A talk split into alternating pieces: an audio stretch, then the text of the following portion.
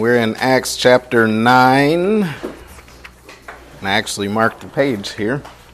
Acts chapter 9, and I believe verse 15 or thereabout, but we're uh, looking at uh, this instruction that was given to Ananias to go into uh, Saul to help him receive his sight, and the uh, description there that was kind of given by the Lord as to uh, why he chose him and what he chose him to do and what his future would be, speaking of Saul.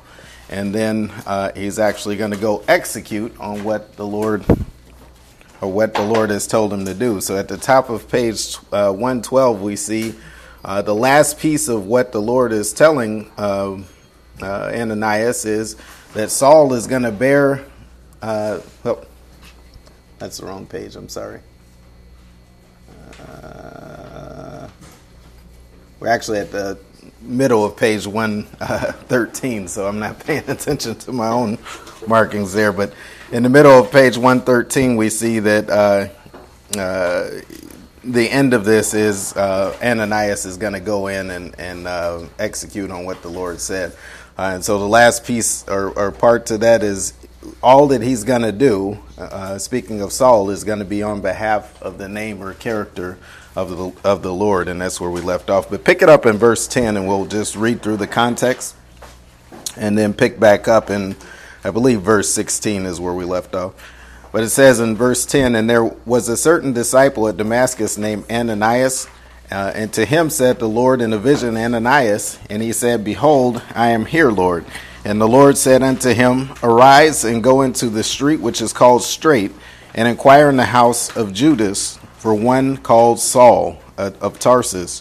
For behold, he prayeth, and has seen in a vision a man named Ananias coming in and putting his hand on him that he might receive his sight. Then Ananias answered, Lord, I have heard by many of this man uh, how much evil he hath done to thy saints at Jerusalem. And here he hath authority from the chief priest to bind all that call upon thy name. But the Lord said unto him, Go thy way, for he is a chosen vessel unto me to bear my name before the Gentiles and kings and the ch- uh, children of Israel. For I will show him how great things he must suffer for my name's sake. And Ananias went his way and entered into the house, and putting his hands on him, said, Brother Saul, the Lord, even Jesus, that appeared unto thee in the way, as thou camest, has sent me that thou mightest receive thy sight and be filled with the Holy Spirit. And immediately there fell from his eyes as it had been scales, and he received his sight forthwith, and arose and was baptized. And when he had received meat, he was strengthened. Then was Saul certain days with the disciples which were at, Jeru- at Damascus. I don't know where I got Jerusalem from. And straightway he preached Christ in the synagogues that he is the Son of God. But all that heard him were amazed and said, Is this not he that destroyed them which called on this name in Jerusalem and came hither for the intent that he might bring uh, them bound unto the chief priests? But Paul increased more in strength and confounded the Jews which dwelt at Damascus, proving that this is the very Christ, or really they're uh, the Christ. This is a very the Christ, the Messiah, the one uh, that they had been waiting on. But let's bow in a word of prayer and we'll uh, get back into it. And I believe we again we left off at page or verse 16. Father, we're uh, grateful for this day, uh, grateful for uh, an opportunity to continue looking through this story uh, concerning the conversion of Saul. And we know that it, it, shows the just the amazing nature of your choosing of us. That someone who was working directly against you and in direct opposition to you uh, could be saved and, and utilized in the way that he was. Uh, and we're grateful for that. We know that there's no power of men, there's no uh, favor that men garner in and of themselves, but it's that uh, you have chosen us and you, in time, call us to salvation uh, much in the same way that, that uh, Saul was chosen. So we uh, pray that as we continue through this, again, it will give us a, an appreciation for uh, what you've done through us by grace, and that uh, we would have the opportunity to appreciate that as well as the foundation that was laid for us by other saints. We pray all of these things in your Son, Jesus' name. Amen. All right, and so as we look at it in page 113, uh, we look at the suffering that's foretold by uh, the Lord. And remember, he says that it's going to be on behalf of my name or for my name's sake. And so, uh, again, I think it was to ease the mind of Ananias here, right? As he's looking at this murderous madman that was after the church. The Lord eases, eases his mind by saying, hey, this guy is going to suffer on behalf of my name. Uh, and that eases his mind a little bit to be able to go into him. Uh, but we see this is also utilized as a, a, mechanism, or well, it is utilized as a mechanism uh, for alleviating the concerns of Ananias. And so the suffering of Saul was foretold by the Lord, and it showed that Saul would share something in common with believers, right? the very ones that he was pushing to persecute, he's going to suffer in the same way and probably even more than most of these believers are suffering. Uh, and so we see uh, over in 1 Corinthians chapter 12 and verse uh, 26, Paul talks about sharing in common uh, with the body uh, with regard to suffering. And so go with me really quickly over there. 1 uh, Corinthians chapter 12 and verse 26. And this is the actual carrying out of what the Lord said was going to happen. But not just that, the fact that suffering of all Christians is as one body. And we don't think about that as much today uh, because we don't endure a lot of suffering here in America, right? But there are believers around the world in different places that are suffering and, and suffering through uh, persecution.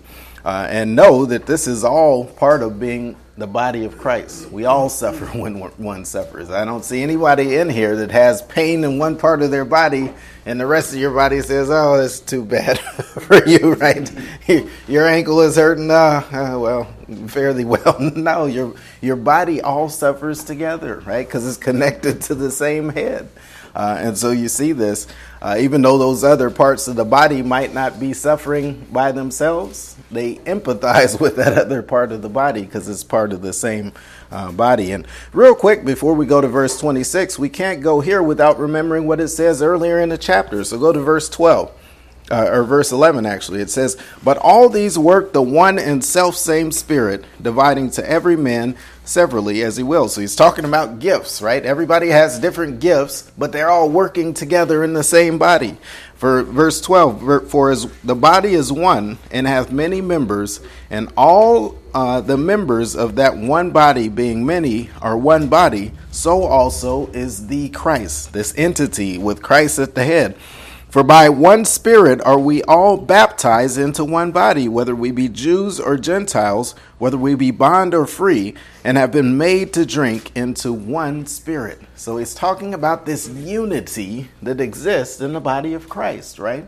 It, it exists with our individualized gifts. Even though we all have different gifts, we all belong to the same body.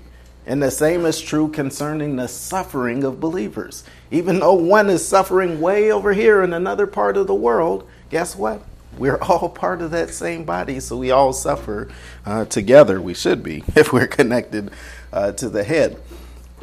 Uh, now, skip down to verse 24. It says, For our comely parts have no need, but God have uh, tempered the body together, having given, uh, having given more abundant honor to the part which lacked that there should be no schism in the body, but that the members should be the same or, or, have the same care one for another. So, what's going on here in Corinth? They're not connected to the head, right? So they can't uh, they can't empathize with the rest of the body when it's suffering because they're disconnected from the head, right? If you look at the human body, whenever one body part is disconnected from the head, it's not good for the function of that body. You can end up losing that body part, right? Well, I guess the same could be said about the Christian body, right? That head, uh, part of the body is not connected to the head. Eventually, that part of the body is going to be cut off from operating here on this earth. Uh, verse 26, and it says, And whether one member suffer, all members suffer with it or one uh, member be honored, all members uh, rejoice with it. Now you are the body of Christ and the members in particular, and God has set some in the church first apostles, secondarily prophets, thirdly teachers, after that miracles, then gifts of uh, healing, helps, govern uh, governments, diversities of tongues, uh, and so he goes on there. So he's kind of weaving in here this operation of spiritual gifts and how the body suffers together, right? Successfully, as people are using their gifts together, everyone's going to benefit from the use of those gifts. And as everyone is suffering, we all suffer together. And Paul is uh, stating this as fact. So as you think back to what is predicted here by the Lord in Acts, where he's saying, hey, Saul is going to suffer on, on my behalf. Well, his suffering is going to be in unity with the rest of the body. And this gives Ananias some understanding hey, this guy is one of us, right? He's one of us. He's part of the body of Christ.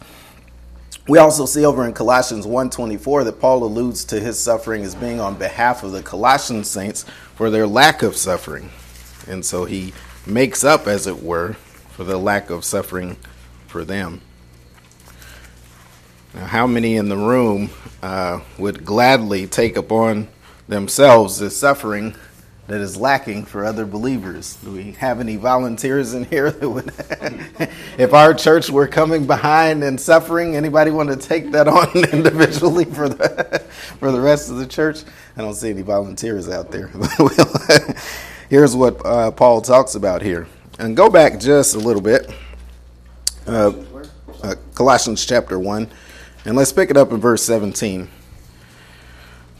Well, 16. It says, For by him were all things created that are in heaven and that are in earth, visible and invisible, whether they be thrones or dominions, principalities or powers. All things were created by him and for him. And he is before all things, and by him all things consist. And he is the head of the body, the church, who is the beginning, the firstborn from the dead, that in all things he might have the preeminence. For it pleased the Father that in him should all the fullness uh, dwell, and having made peace through the blood of his cross, by him to reconcile all things unto himself. By him, I say, whether they be things on earth or in earth, or things in heaven. And you that are, were sometimes alienated and enemies in your mind by wicked works, yet now hath he reconciled in the body of his flesh through, the, through death uh, to present you holy and unblameable and unreprovable in his sight. If you continue or remain in the faith, grounded and settled, uh, and be not moved away from the hope of the gospel which you have heard, and which uh, was preached to every creature which is under heaven, whereof I, Paul, am made a minister who now rejoice in my sufferings on behalf of you, and fill up that which is behind or lacking of the afflictions of the Christ uh, in my flesh for his body's sake, which is the church, whereof I am made a minister according to the dispensation of God, uh, which is given to me for you. Uh, to fulfill the word of God. And so he goes on to talk about this mystery of the indwelling Christ but here, talking about suffering, right? He's suffering individually, and the things that he's suffering, he sees as on behalf of the rest of the church. He's uh, individualizing this suffering, and we uh, see it again predicted back in the book of Acts. And so, the sufferings of Saul, uh, or the suffering of Saul, was not otherwise necessary to be known by Ananias. What other reason, as we're going back to Acts chapter 9, would Ananias have needed to know that Paul was going to suffer, but to settle him down, right? the big bad Saul, the one that everybody was afraid of, the big monster, guess what? He's going to suffer just like any other believer would suffer. That same suffering that he's meting out on other believers, he's going to experience himself. And it is with this foundation and this knowledge that Ananias is then able to go to Saul and do exactly what the Lord asked him to do, right? We talked about before how interesting it is that both Peter and Ananias, when they are called upon by God to do something different than what they had experienced or seen before, their first instinct was to do what? Question.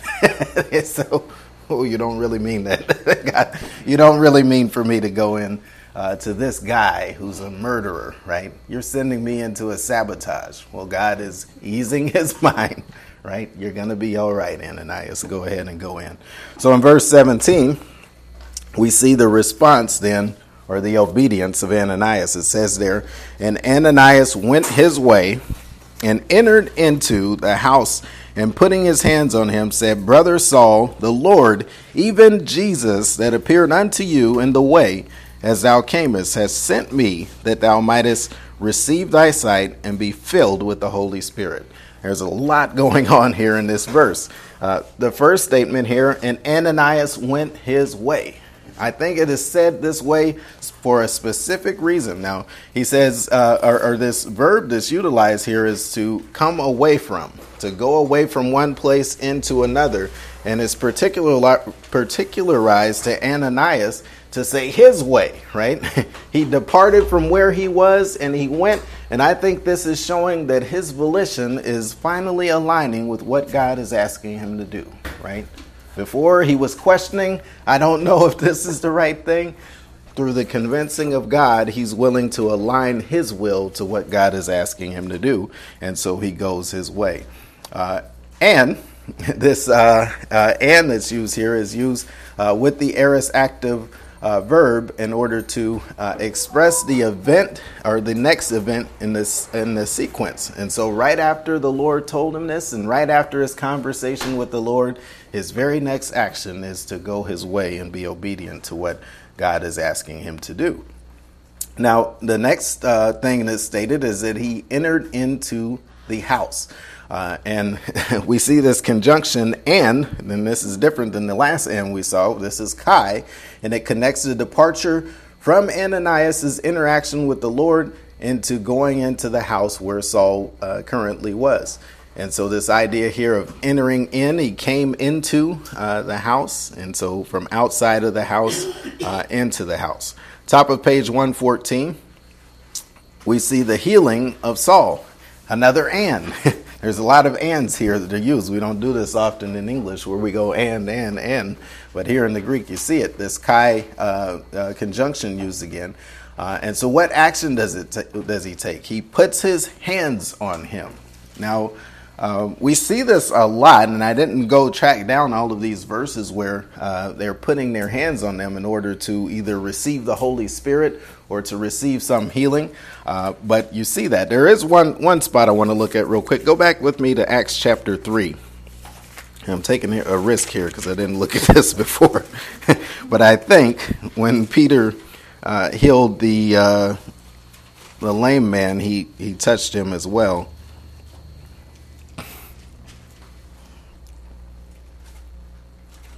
Uh, and pick it up at verse 1. It says, Now Peter and John went up together uh, into the temple at the hour of prayer, being the ninth hour, and a certain man, lame from his mother's womb, was carried, whom they laid daily at the gate of the temple, uh, which is called Beautiful, to ask alms of them that entered into the temple, who seeing Peter and John about to go into the, the temple, asked an alms.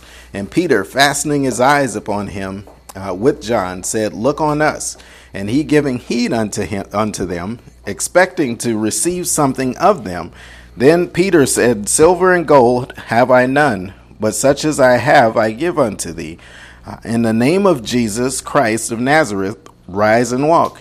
And he took him by the right hand and lifted him up, and immediately his feet and ankle bones received strength. And he leaped up and stood up uh, and stood and walked and entered with them into the temple, walking and leaping and praising God. So you see here, um, again, he's touching him, not not in the same way that it's mentioned over in Acts chapter nine, but this grabbing of his hands and pulling him up. Now, do you think that they had to touch them in order for them to receive this healing? No. This is, I think, done for those that are outside so they can physically understand what's spiritually taking place, right? God is the one that's doing the healing, but they see, hey, they touched this guy and he's able to receive strength. And so the outside person is able to see that this actually took place. Now, I'm always intrigued by the church today where people believe uh, there's got to be some touching, right? Or when they're uh, sending people on their way, let's let's stretch our hands forward towards this person as if there's some transfer of power that's happening from the individual. No, the, the power is in the hands of God, right? It's not in the hands of man. And so I just wanted to call that out as we uh, come through here. But this idea of putting his hands on him is to put or to place uh, literally upon. So you have the preposition preppy, use uh, epi. I said preppy, epi. It sounds like uh, Zach Slater in uh, Saved by the Bell. That's what he used to call. Uh, Zach Morris would call Slater preppy. epi, the epi preposition is utilized here uh, with the verb tip, tipemi, which means to put or to place. And so uh, to place your hands upon. So he physically did this uh, and upon him. Uh, and, and he did this with his hands. Uh, next, we see the obedience of Ananias and the confirmation of Saul. And so he says, Brother Saul, uh, the Lord, even Jesus, that appeared unto thee in the way, has uh, uh that thou camest, has sent me. So this is an interesting statement that he makes here, right? He confirms something to Saul. So Saul had a little bit of a, a, cloudiness of understanding what's going on here, and he's clarifying that he has been sent by the Lord. And so this directly ties with the vision that we see the Lord state to Ananias that Saul had, right? So this is just confirmation that God has sent Ananias here to do exactly uh, what the Lord has asked for him to do really quickly, go with me over to uh, Acts chapter 22 and verse 13, and we see that this is con- confirmed by Saul a little bit later in, in Acts as he rehearses what happened here uh, back as he's appearing uh, before this leadership. Uh, and here before the Jews, and remember, they had taken him into custody and they're asking him why uh, he brought this man into the temple and he's given them uh, the what's for as to, to what's happened to him over the course of time and why he's uh, now uh, following after this uh, sect, as they saw it, uh, rather than persecuting it. In verse 9, it says, And they uh, that were with him are, are, with me, and so he's going in the middle of the story here of his conversion on the road to Damascus, saw indeed the light and were afraid, but they heard not a voice, or the voice of him that spake with me.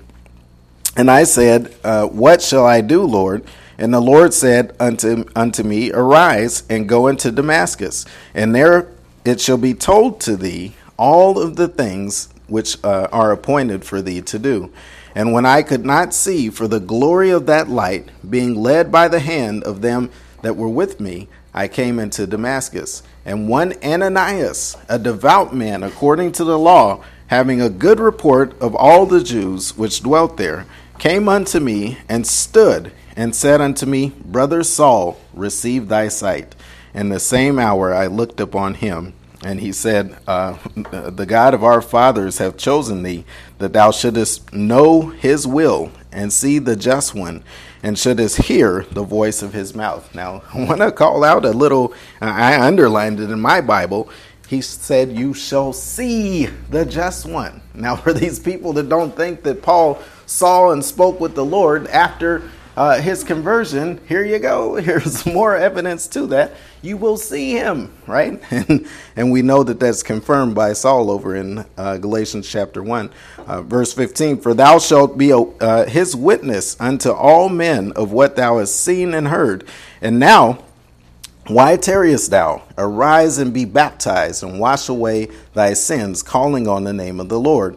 And it came to pass, uh, when I was come again to Jerusalem, even while I prayed uh, in the temple, I was in a trance. And so we could go on from there. But you see this idea of his confirmation exactly of what Ananias had done in chapter 9.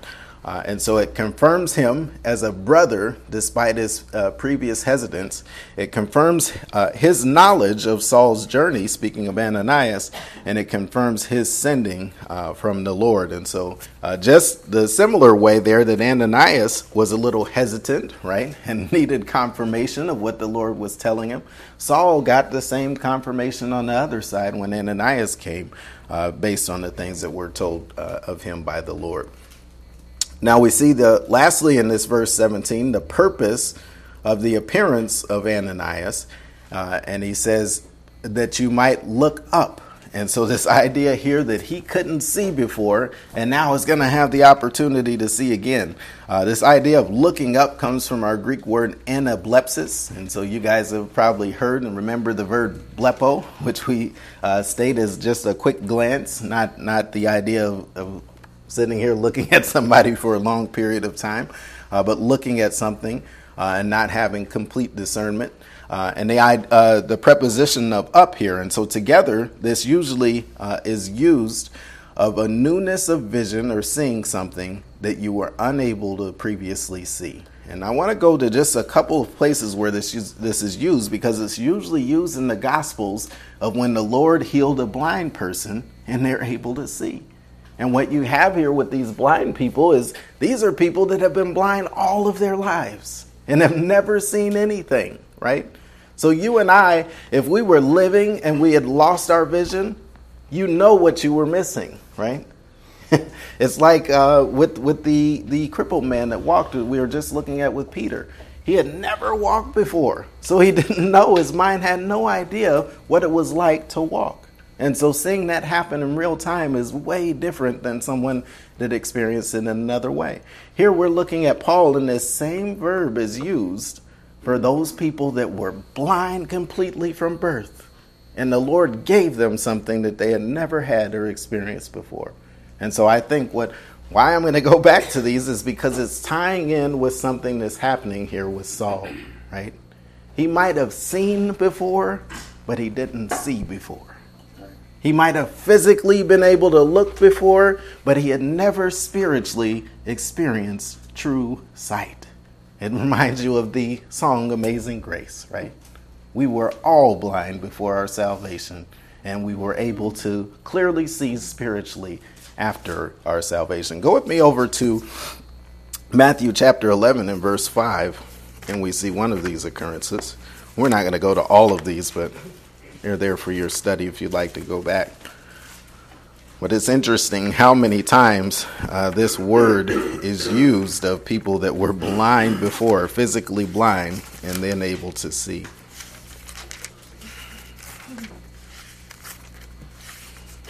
I'll get there eventually. Uh, Matthew chapter 11 and verse 5. And pick it up in verse 2. It says, Now when John heard, uh, had heard in the prison the works of uh, Christ, he sent two of his disciples and said unto him, Art thou he that should come, or do we uh, look for another? And so remember here, uh, John, I think, as the uh, ministry of the Holy Spirit that was with him is starting to wane, he's starting to act a lot more in the flesh, right? and our flesh needs to be validated of things that we might know in our minds could be true concerning the things of God, but it's it's it's kind of in contrast with our flesh. You guys understand this as we're waiting on the, the rapture and all of the things that God's promised. Do you always have a clear vision that this thing is to happen? Or do you sometimes say, oh, I don't know. it's been a long time. It hasn't happened yet. Or maybe you get like the pastor in his dream where he, he dreamed the rapture was happening and then he woke up to a nightmare. Right? Uh, but we see here uh, uh, John's faith is starting to wane. In verse 4, it says, Jesus answered and said unto him, Go and show John again those things which you do hear and see. The blind receive their sight, and the lame walk. The lepers are cleansed, and the deaf hear. The dead are raised up, and the poor have the gospel preached to them. You see, all the signs are there that everything that is supposed to happen is on course to happen, including this uh, receiving of sight of the blind. Now, I want to get to one where we see specifically a, a healing, and I, I didn't chart these out as I should have, so we'll have to kind of work our way through them. Go over to Matthew chapter 20 and verse 34. Matthew chapter 20 and verse 34.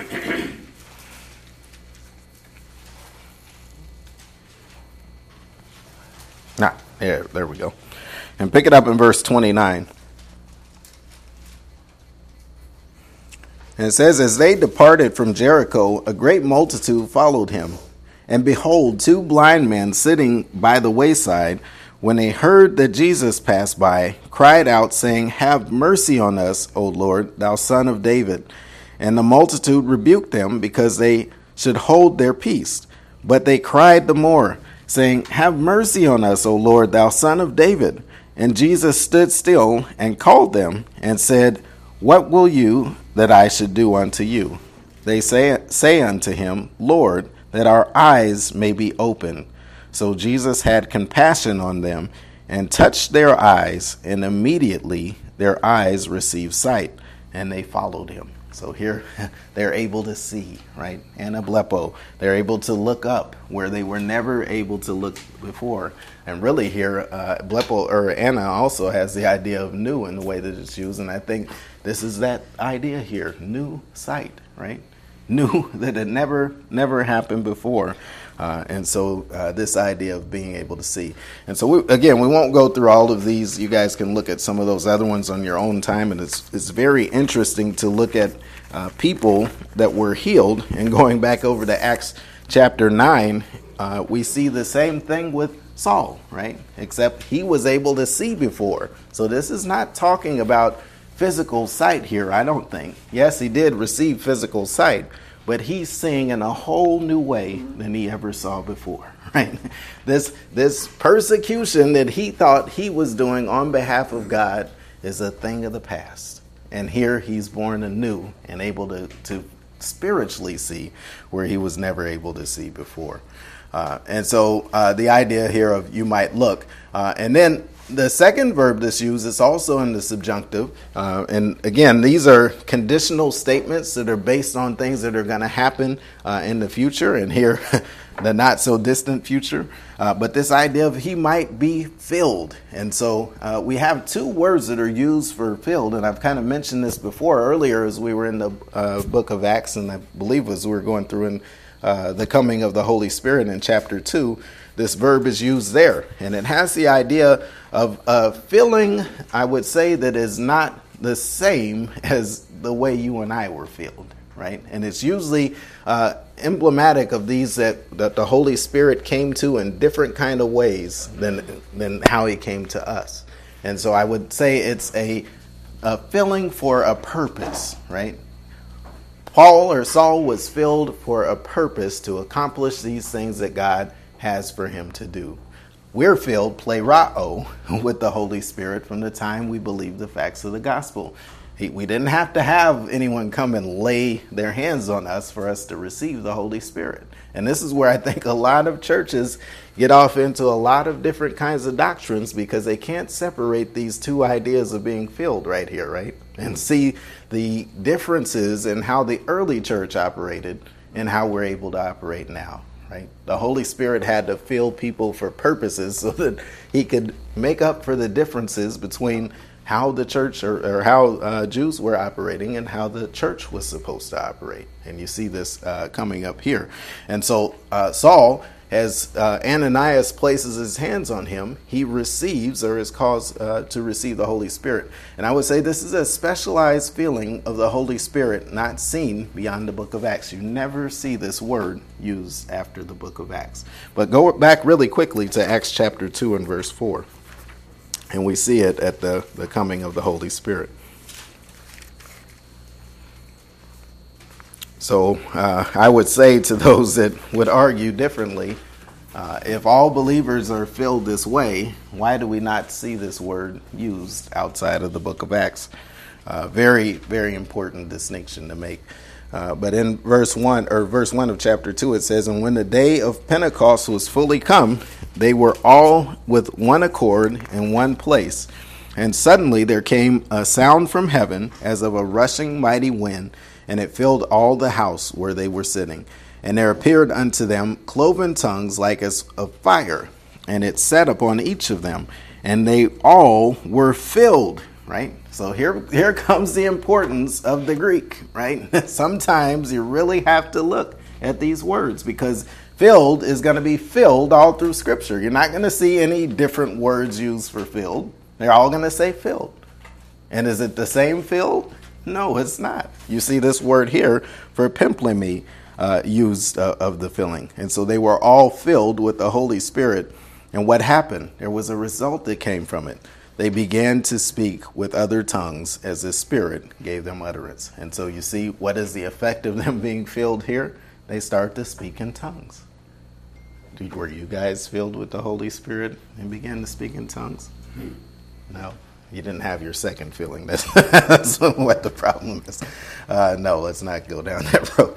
Uh, so you see here, this filling was for Paul to accomplish his specific purpose as being an apostle, as going out and speaking in the way that he did, and doing healing and all of these different things that he was able to do. Uh, and it's distinct from the fillings that we see again outside of the book of Acts. Now, the uh, new sight of Saul we see in verse 18, and going back over to uh, Acts chapter 9. And so he's received and then filled with the Holy Spirit. And as a result of that, he's able to see physically, and I believe more importantly, he's now able to see spiritually.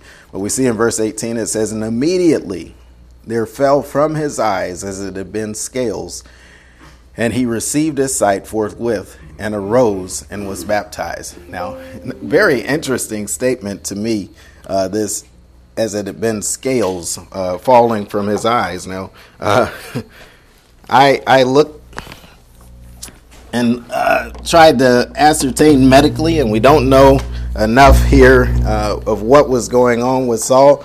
But when I hear this word scales, I think of people that have uh, some of these eye impediments, right? That uh, uh, the little layer, and I'm forgetting what the the um, malady is called. Called it causes this little layer that is impeding people's cataracts. There we go. Thank you. Uh, and so that's what I thought of, but I couldn't prove that. Uh, but we see this active description of what happened. He says immediately, right? This word euth- uh, eutheos, which means the next action after Ananias' words and action. The, the, the blindness or whatever was impeding his vision fell away, right? It was the next, next thing that happened uh, in this course of action and fell from his eyes. And so um, now interestingly enough, I think we can make the case that there was something physically impeding his vision because it does say that something physically fell from his eyes. But then it says, as it had been scaled. So we don't know what that something was. Uh, but the fell comes from our Greek word uh, apep- which means to uh, fall away from. Uh, and his eyes, plural, there was something impeding uh, the vision of both of his eyes.